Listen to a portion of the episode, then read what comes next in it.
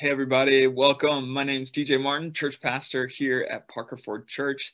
So glad to have you with us today as we continue our ongoing midweek teaching series called Reflections on Spiritual Formation. All year, starting from this past January up through uh, June, we've been talking every single week about a different component or aspect of spiritual formation, one of my favorite topics uh, for the last couple weeks, we were talking about contentment. And then uh, last week, we talked about uh, moving from a culture where everything revolves around me to Christ enthroned and joining the throng of people worshiping Him. Today, we're going to talk about becoming a non anxious presence. Think about that phrase for a second. What do you think about when you see those words? To be a non anxious presence in so many ways. This is what the world needs. This is what our families need. This is what our institutions need, our churches need, our schools need, our businesses, whatever social setting that we work in or live in. This is what we need so often is for people who are non anxious presence bringers, where they can be fully present as themselves and they can also usher in and bring the presence of Christ into a given situation. This phrase, non anxious presence, it comes from Rabbi Edwin Friedman, who lived from 1932 to 1996 and wrote several very influential books. Uh, rabbi Edwin Friedman was uh, a rabbi in a Jewish synagogue, a number of uh, different synagogues. He was also a psychologist and a counselor, and uh, two incredibly influential books that he wrote uh, were Generation to Generation, a book that has had a major influence on my life uh, and ministry and the way I think about ministry and relationships. And he also wrote uh, a groundbreaking book called A Failure to Nerve. Uh, both of these books have been republished a number of times. But in these books, he coined this phrase non anxious presence his his point and there's a lot to unpack with it and we only have a few minutes today. So just one thing i'll highlight from it is his point was we live in a world that's filled with anxiety. Almost everyone we meet uh, whether we're walking down the sidewalk in in town or we're at the shopping mall or grocery store or interacting with people and th- he wrote these before social media was was a, invented but the people we interact with on social media um, you know, the people we're talking to, texting, emailing, almost everybody we're meeting is filled with anxiety, filled with fear, filled with dread of the future.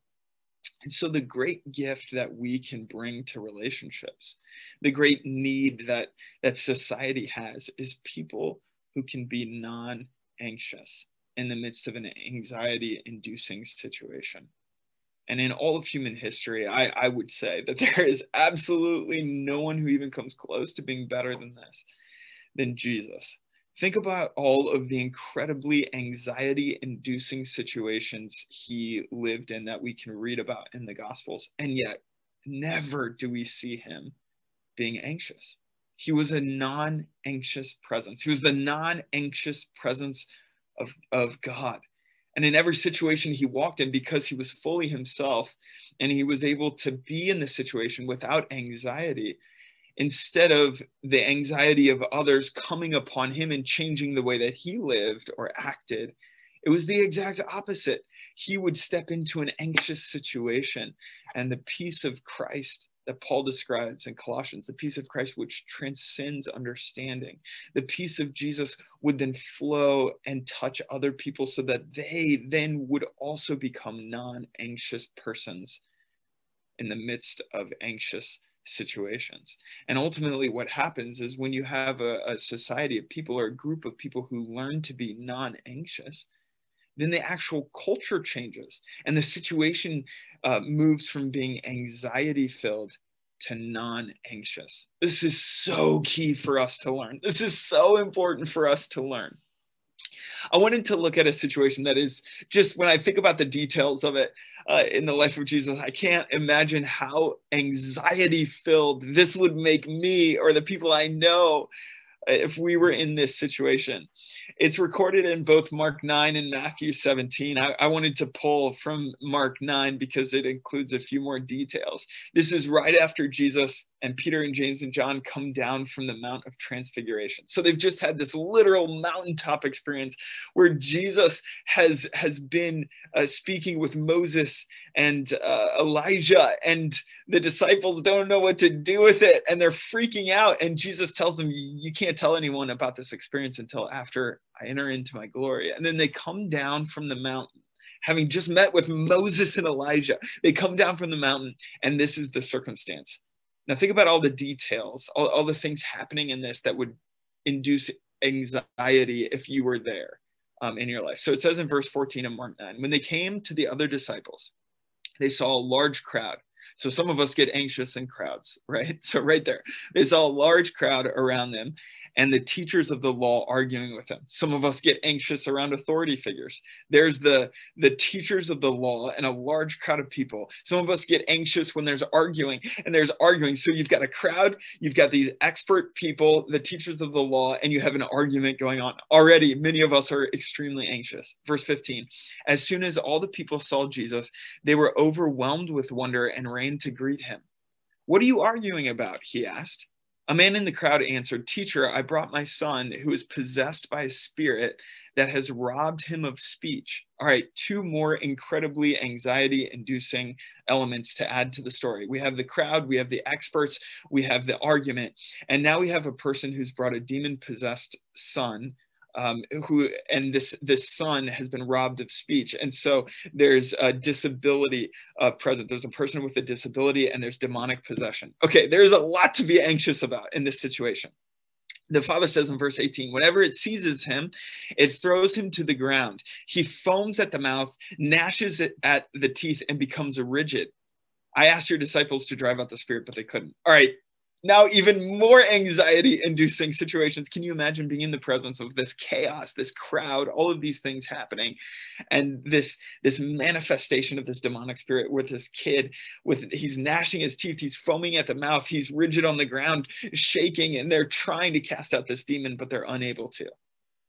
I don't know what you would be experiencing but i am sure i would be experiencing all sorts of anxiety.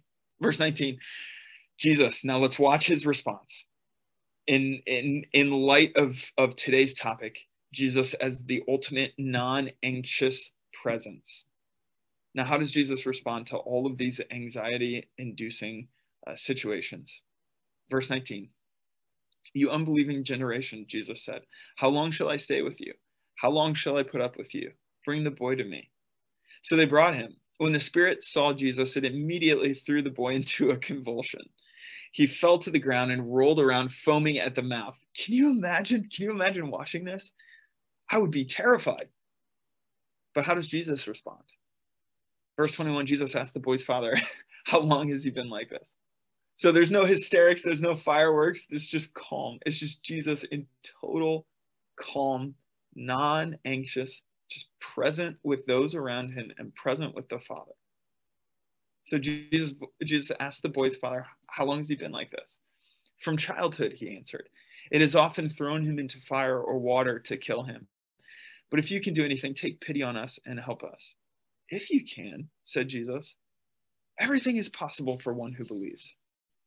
Immediately, the boy's father exclaimed, I do believe. Help me overcome my unbelief. One of the great responses, one of the great human, honest responses to Jesus in the Gospels. I do believe. Help my unbelief. Verse 25 When Jesus saw that a crowd was running to the scene, he rebuked the impure spirit.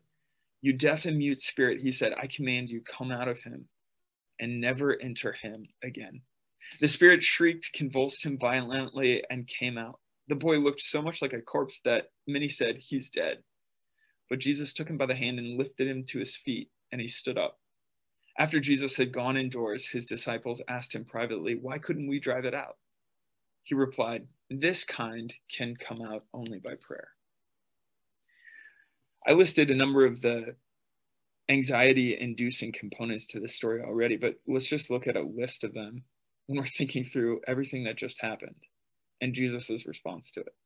So here are some potentially anxiety inducing components to this situation. There's a crowd, there's confusion, there's failure, there's unresolved questions, there's demon possession, there's fear, there's probably weariness and hunger, there's a, a, a hysteric, out of control child, a desperate father.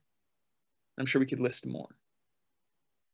If we're being honest, I think each of us is going to experience some significant anxiety in this situation. And yet, that's not what we see from Jesus.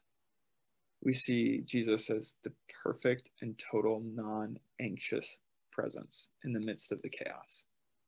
Whether Jesus is calming the literal storm in the sea, or he's uh, interacting with broken humans in the midst of fear and crowd, Jesus is always non anxious. And that's exactly what he invites you and me into. Look at his response to all the chaos. He just simply asked, asked the boy's father, How long has he been like this? And when the spirit is shrieking and convulsing and violently coming out, and he looks like he's dead, Jesus simply takes him by the hand and lifts him up. As you think about this story and you think about this phrase, a non anxious presence, when I invite you to ask these questions, have you experienced the non anxious presence of Jesus in your life? Are you able to be a non anxious presence in the midst of an anxious situation? How might Jesus be inviting you to grow in this important skill during this season of your life? If we can learn to be non anxious presence bringers in a situation, um, we become a channel for the Spirit of God to flow in any given situation.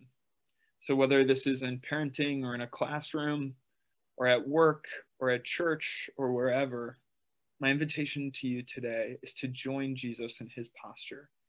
And when you uh, experience anxiety, it's natural to fear, feel anxious and fearful. But in Christ, you've been given the gift of the peace of Christ, which transcends all of those circumstantial things. And so we, as the people of God, are every day invited to be non anxious presence bringers in the world around us. And this is a great gift. It's a gift of Christ to us, and it's a gift of Christ that hopefully and God willing flows through us to those around us. So may you, my friend, my brother, my sister, be a non anxious presence in your life and in your world and in your culture. Go with God. Have a great day.